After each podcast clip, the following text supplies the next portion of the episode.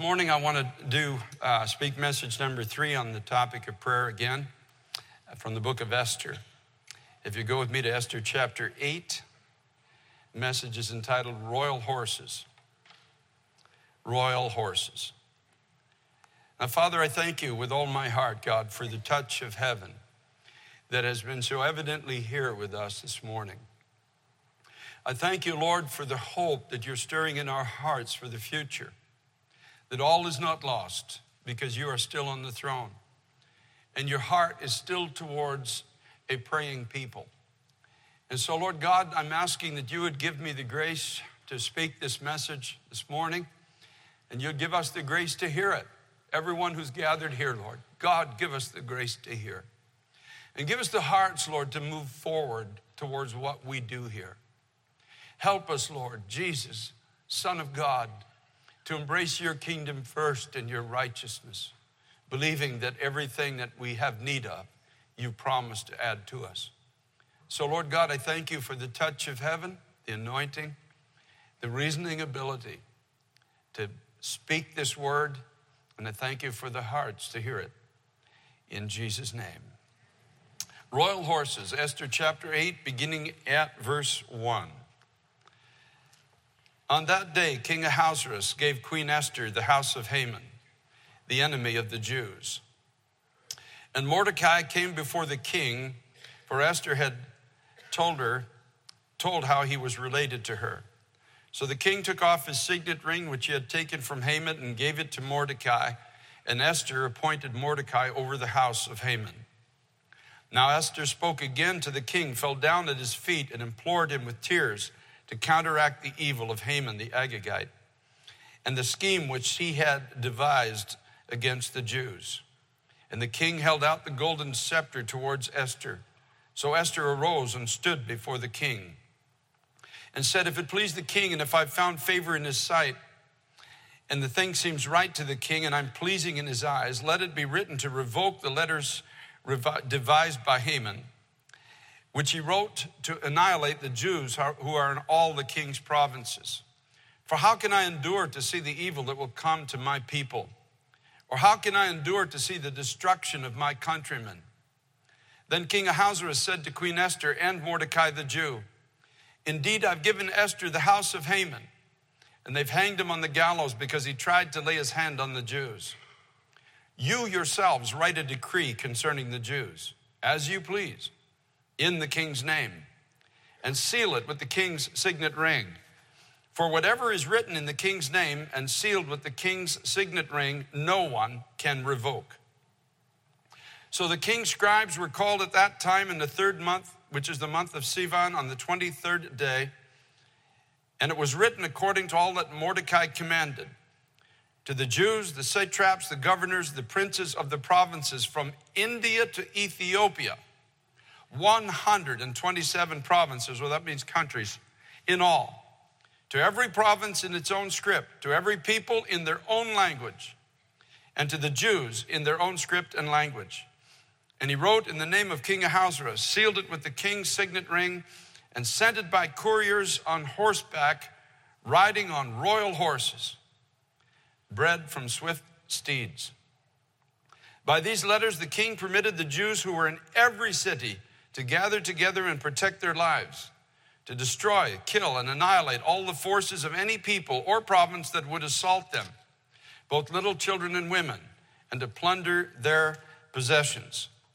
In, uh, verse 11 is, is better translated in some other translations. It says that the letters gave the Jewish people the power to gather and defend themselves and their wives and their children against anybody who would come to try to assault them or plunder them or kill them.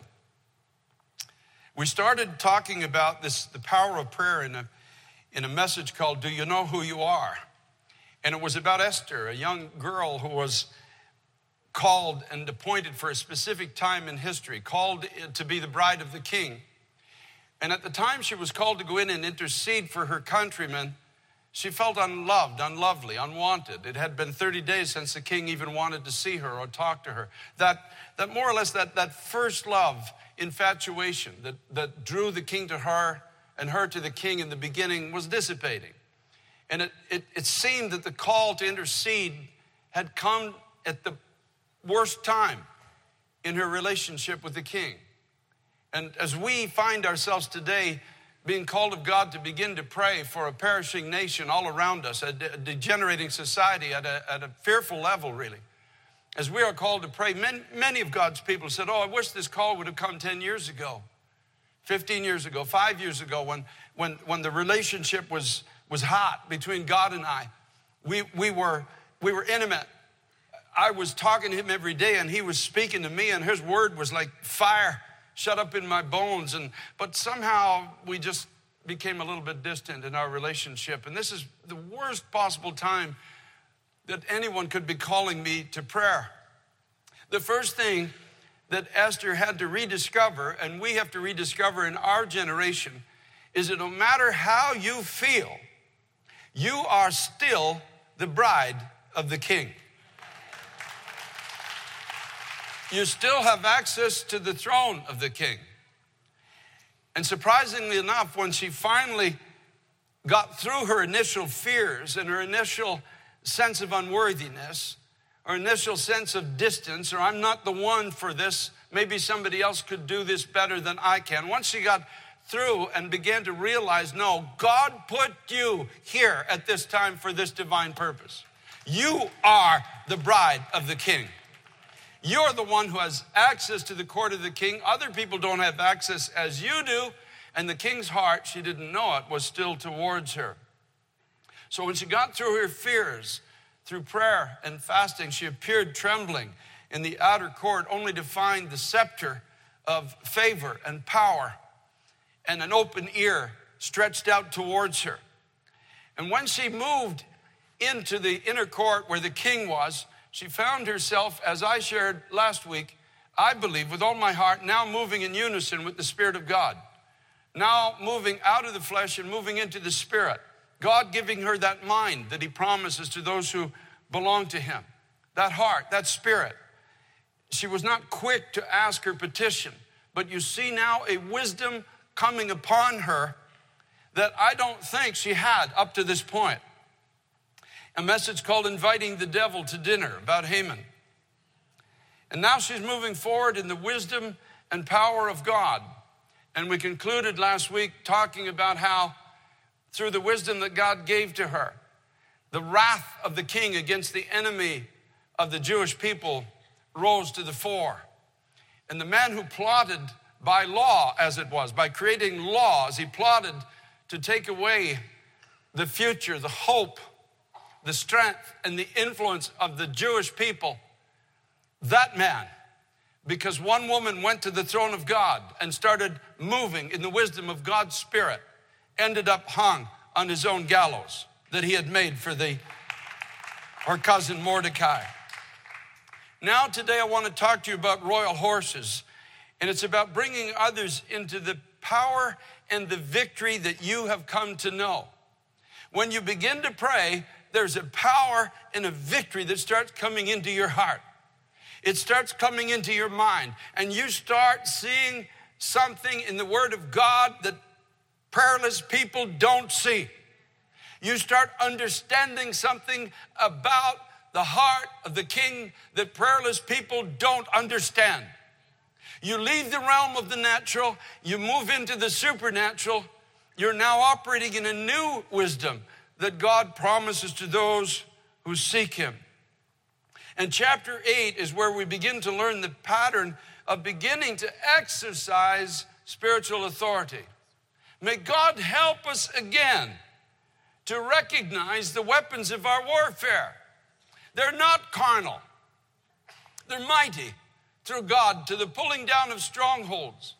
Everything that has exalted itself against the knowledge of God and bringing into captivity every thought to the obedience of Jesus Christ. As the bride of Jesus Christ, may God help us one more time to understand the authority that we do have.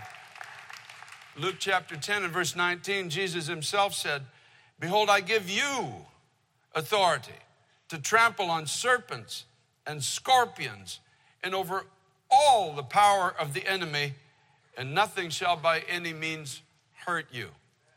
I give you authority.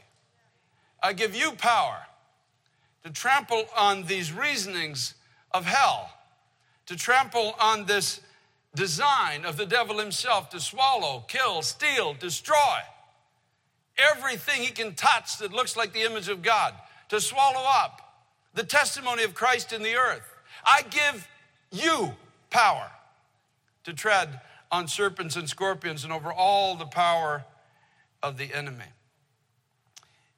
Now, in chapter 8 of Esther, in verses 3 and 4, it says Esther spoke to the king, fell down at his feet, and implored him with tears to counteract the evil of Haman the Agagite and the scheme which he had devised against the Jews. Now, Haman is dead at this point, but he has enacted laws that have enabled those who hated the testimony of the people of God to plunder them, attack them, vilify them.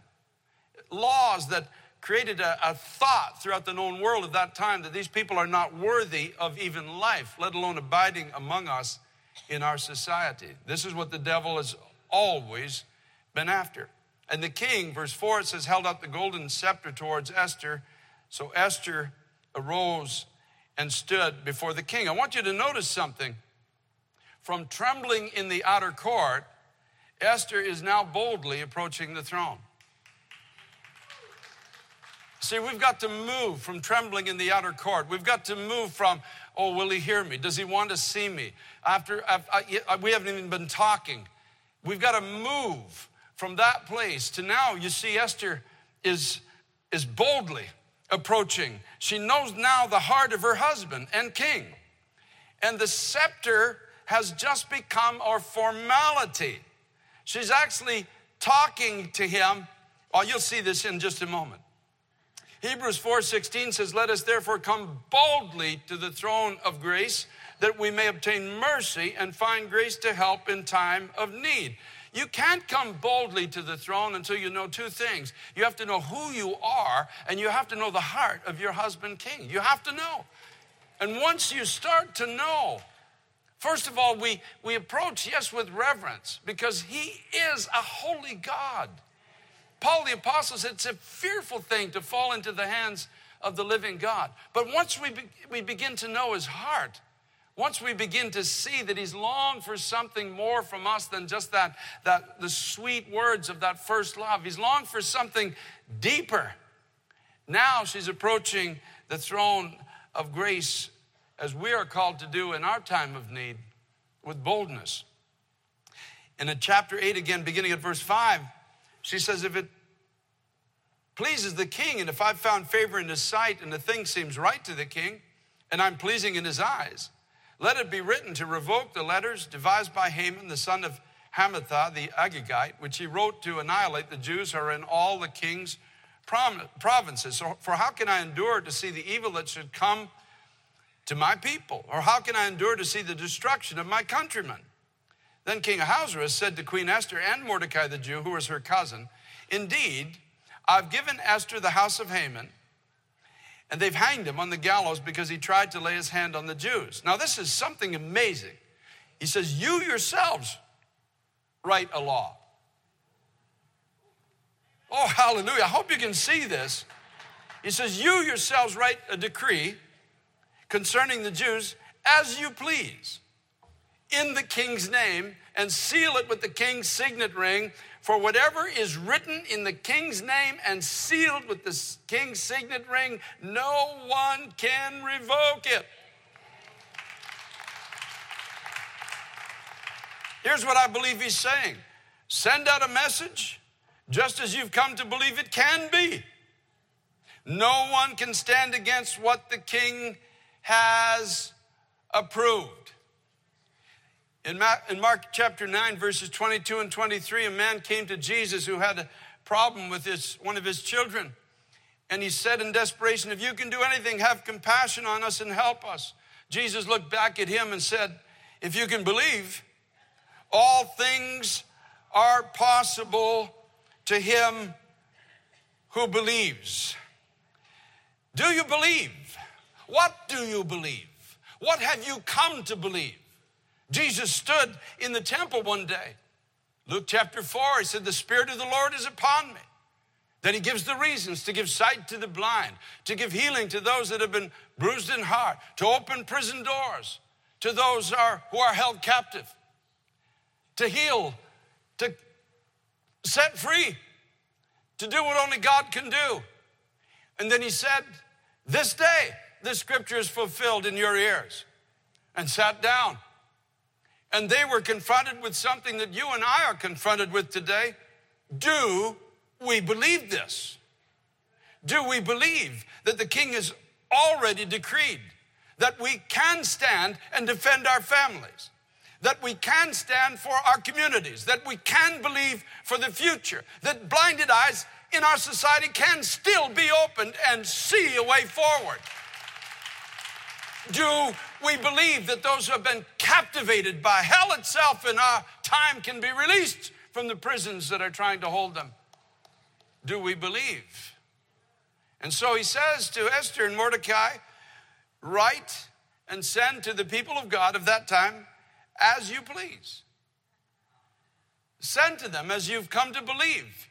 You're starting to know my heart. You recognize I have all authority in this kingdom. I, I don't want you just always looking, in a sense, for me to give you the answer. Knowing me, you should have the answer by now. You should know who I am. You should know my heart is with you. You should know that whatever is sealed in my name, no one can stand against it. No one has the power to reverse it. Esther and Mordecai had to have come to believe because of their own victories that the king's seal was sufficient to give power to defenseless people to stand up and overthrow their enemies. They had to have come to believe it. There's a point where you and I, we win our personal victories. We fight those secret battles that nobody but you and I and God knows about, and maybe a few friends that we've told our struggle to. But God is faithful. We read His Word, we read His decrees, we, we find His heart, and we recognize that prison doors can't hold us. Blinded eyes can't obscure our vision for the future. Wounds in the past can't keep dragging our faces down in the mud any longer. We begin to recognize that we're not just victims in society. We have the power to stand up and fight back. We have the power.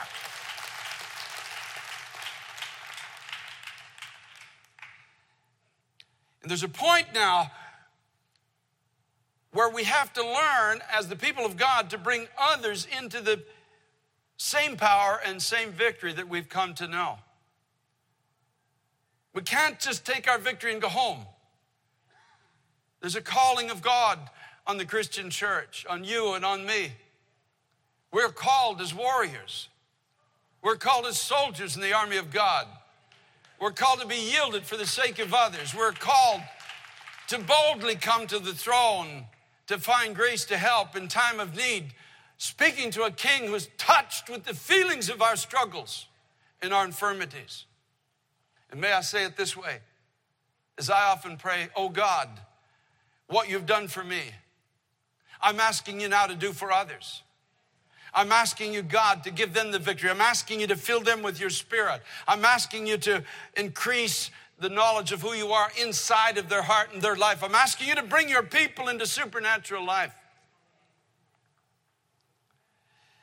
And so, Esther chapter 8, verses 9 and 10, the king's scribes were called at that time in the third month, which is the month of Sivan on the 23rd day, and it was written according to all that Mordecai had commanded. The Jews, the satraps, the governors, the princes of the provinces from India to Ethiopia. 127 provinces in all. This was a huge kingdom. To every province in its own language, in its own script, every people in their own language, and to the Jews in their own script and language. And he wrote in the name of King Ahasuerus, sealed it with the king's signet ring, and sent letters by couriers on horseback, riding on royal horses, bred from swift steeds. You got to picture this. There's a moment now in history where a great victory is going to be won. God has already made a way for the people to hear this victory, for the people to receive the decree that they don't have to lie down in powerlessness and let their enemies plunder them any longer. Their homes, their families, their futures. They don't have to tremble in a corner. There's a word has come from the king. There's a word that's coming through people who have an association with the king and they know his heart. They know his power. They know they walk so closely with him they can now speak his, on his behalf. And you can see these riders. There's 127 distinctive boundaries and borders of various provinces from India to Ethiopia, 127. So I don't know how many horses were sent out. 500, 1,000. I just can see the, the scribes with this, this new authority from the king. They're running out, they're jumping on the backs of these horses. They're royal horses. They're specifically bred for these kind of moments. The riders get on them, and with a click on their sides of their heels, they're off and they're running. If you thought the Kentucky Derby was something you've never seen anything like this in your whole life, they're riding like the wind and they're going to the four corners of the known world at that time. They're stopping in town to town. They're pulling out the scroll and they're saying, Thus it is written in the name of King Ahasuerus that you can stand up and you can fight back. The king's power, the king's authority is now behind you. You can fight for your homes. You can fight for your families. You can fight for your children. You can fight for your communities. You can fight for your future. The King is with you. Hallelujah, hallelujah. From town to town and city to city, with just a click of their heels, the royal horses are off. And you know the rest of the story. The people did stand up in the strength of a word from the king. Actually, it was signed by the king, but the word was from people who knew the king.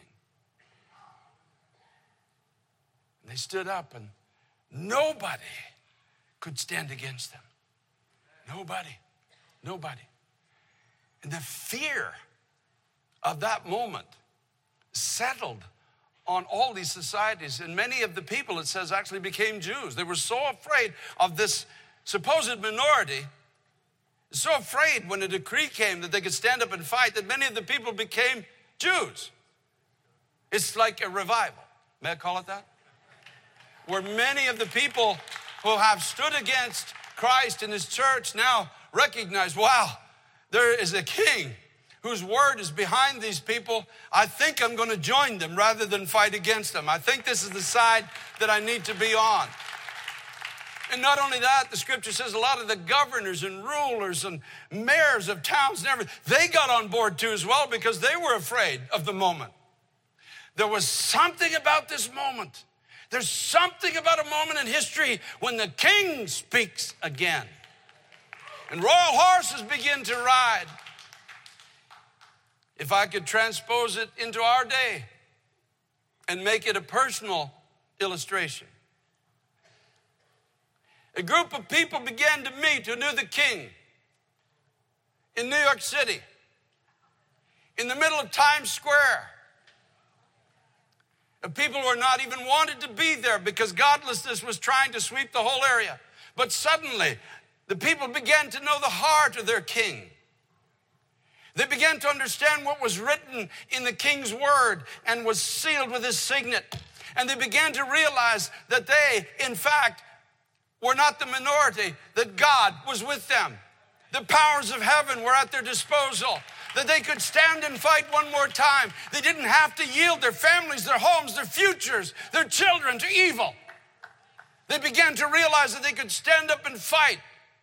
And so they had a device that was invented long before the days of Esther and Mordecai.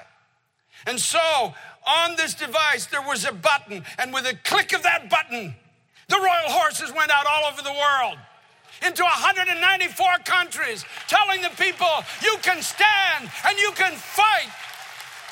You can fight for your community, your home, and your family.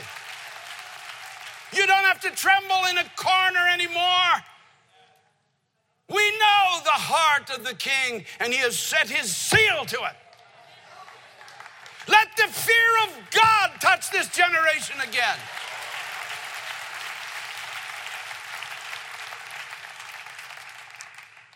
The couriers, chapter 8, verse 14 says, who rode on royal steeds or horses went out, hastened and pressed on by the king's command. Verse 16 says, The Jews had light and gladness, joy and honor in every province and city.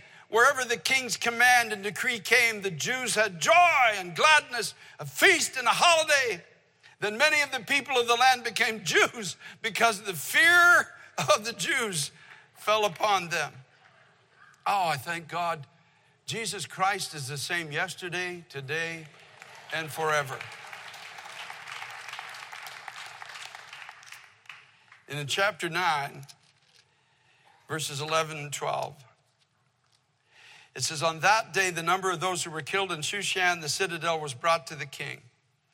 And the king said to Queen Esther, The Jews have killed and destroyed 500 men in Shushan, the citadel, and 10 sons of Haman. And what have they done in the rest of the provinces? Now, now this is the king speaking. Now, what is your petition? It shall be granted to you, or what is your further request? It shall be done. This whole victory began with a trembling bride appealing to her husband, the king. That's where it all began. But it ends with her husband, the king, now appealing to the bride. You'll know by the, you'll notice at the end of this thing, there's no scepter. The scepter's gone. She's now in his court. She's ruling and reigning with her husband. And he's now making request of her. She's not making request of him anymore. It's truly amazing. The king said to Queen Esther, The Jews have killed and destroyed 500 men in Shushan, the citadel, and the 10 sons of Haman. What have they done in the rest of the provinces? Now, uh, there's no mention of a scepter, there's no mention of Esther saying anything. He says, Now, what is your petition? It shall be granted to you. What is your further request? It shall be done. See, this whole book is about Christ and his church. You understand that? It's a, it's a shadow play that God allows to happen in the Old Testament. Yes, it's historical, but everything points to Jesus Christ. That was the thought in the heart of God when He created the world. Everything points to you in Christ and me in Christ, the, the Son of God, the King, and His bride. And I just love this. You know, of course, history tells us that Esther became a co regent with her husband. She was writing laws, she was making decrees, she had authority. Unheard of. Unheard of. Unheard of. Up to this time in history, that she's seated with her husband and ruling and reigning with him. What does the Bible say about the bride of Christ? What is our eternal destiny? What, what is God looking for? What will we be doing for eternity? Ruling and reigning for all of eternity. That's what the Bible says. I think it's time for you and I to have a taste of what that's going to be like. What is your petition? It shall be granted you. What is your request? It shall be done. So that's my altar call to you. What's your petition? What's your request? Where's your faith? What are you willing to believe God for? What do you need? The king is now asking, he's soliciting. What a change from that, that trembling, fearful bride waiting for the scepter to move from her husband to her husband now. He's moving towards her saying, What do you want now? What can I do for you? Anything, anything, just ask for anything. It shall be done. Didn't Jesus say, Whatever you ask, believing, you shall receive? Do you see him in this? Up to this point, he said to his own disciples, You've asked for nothing, but now ask that your joy might be filled. What do you want me to do for you? You don't have to tremble any longer. You don't have to live in fear any longer. You don't have to live in weakness any longer.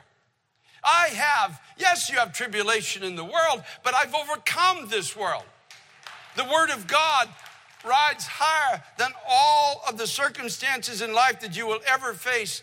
And it's imperative now that you and I begin to win our personal victories so that we understand the heart of the Son of God and we can lead others into the victories that we have come to know. This is a time for the church to stand. It's a time for the people of God to lift our voices one more time. This is a time for us not to draw back in cowardice, but put our hand to that paper when the king says, You write it as you see it, and I'll back it. Praise be to God. It's a time to become specific. Say, I want my son, my daughter, I want them to come home and not just come home. I want that son to be a, an evangelist. I want that daughter to have a, a, an influence in her generation. It's a time to be specific. It's a time to write it as you see it.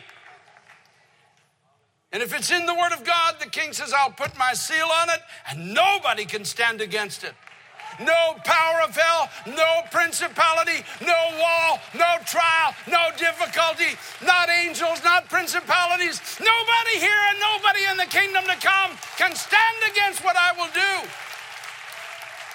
Nobody can separate you from the love of God. So, how do you see it? You're going to be a victim all your life or a victor? What are you going to do? Are you going to stand in a corner and try to just hang on to your can of beans and get through until Christ comes? Are you going to take up the sword of God's word and start fighting back?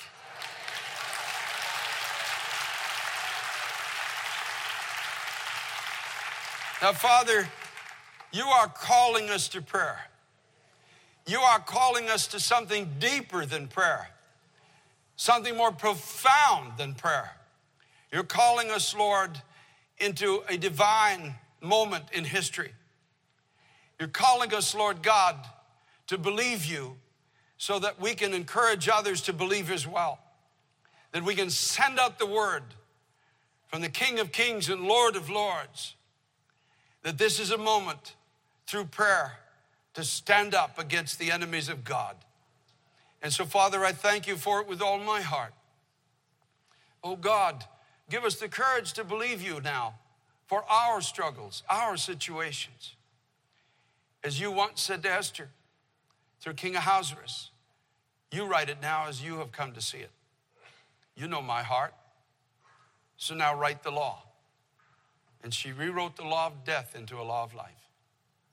And so, God, I'm praying you would give us the faith and courage to believe you for life, no matter how difficult the hardship might be. And I thank you, praise you in Jesus' name. Amen. Praise God. So here's my altar call. It's simple. Esther, what is your request? Would you come? Would you stand and just make your way to this altar? Esther, what is your request? It shall be done. Just everywhere we are, let's stand. Make your way down in the annex. You could step between the screens. Same thing in North Jersey and at home in our home fellowships, just stand up in your living room, wherever you are. Just come. Just going to ask you to, just going to ask you to pray with me right now. Lord Jesus, help me to get through my fears and to approach you with confidence, knowing that your heart is for me. Give me the ability, to, walk in the Spirit, in the, wisdom of God, in the, power which you supply. Give, me victory, Give in my struggle. And once I know that victory, give, me power, me the power to bring others into the same victory. Give me courage. Give me boldness. Give me faith. Let my life bring many into freedom and strength. And for this today, Almighty God, my husband and king, for all eternity. I give you praise. Amen. And amen. Praise God.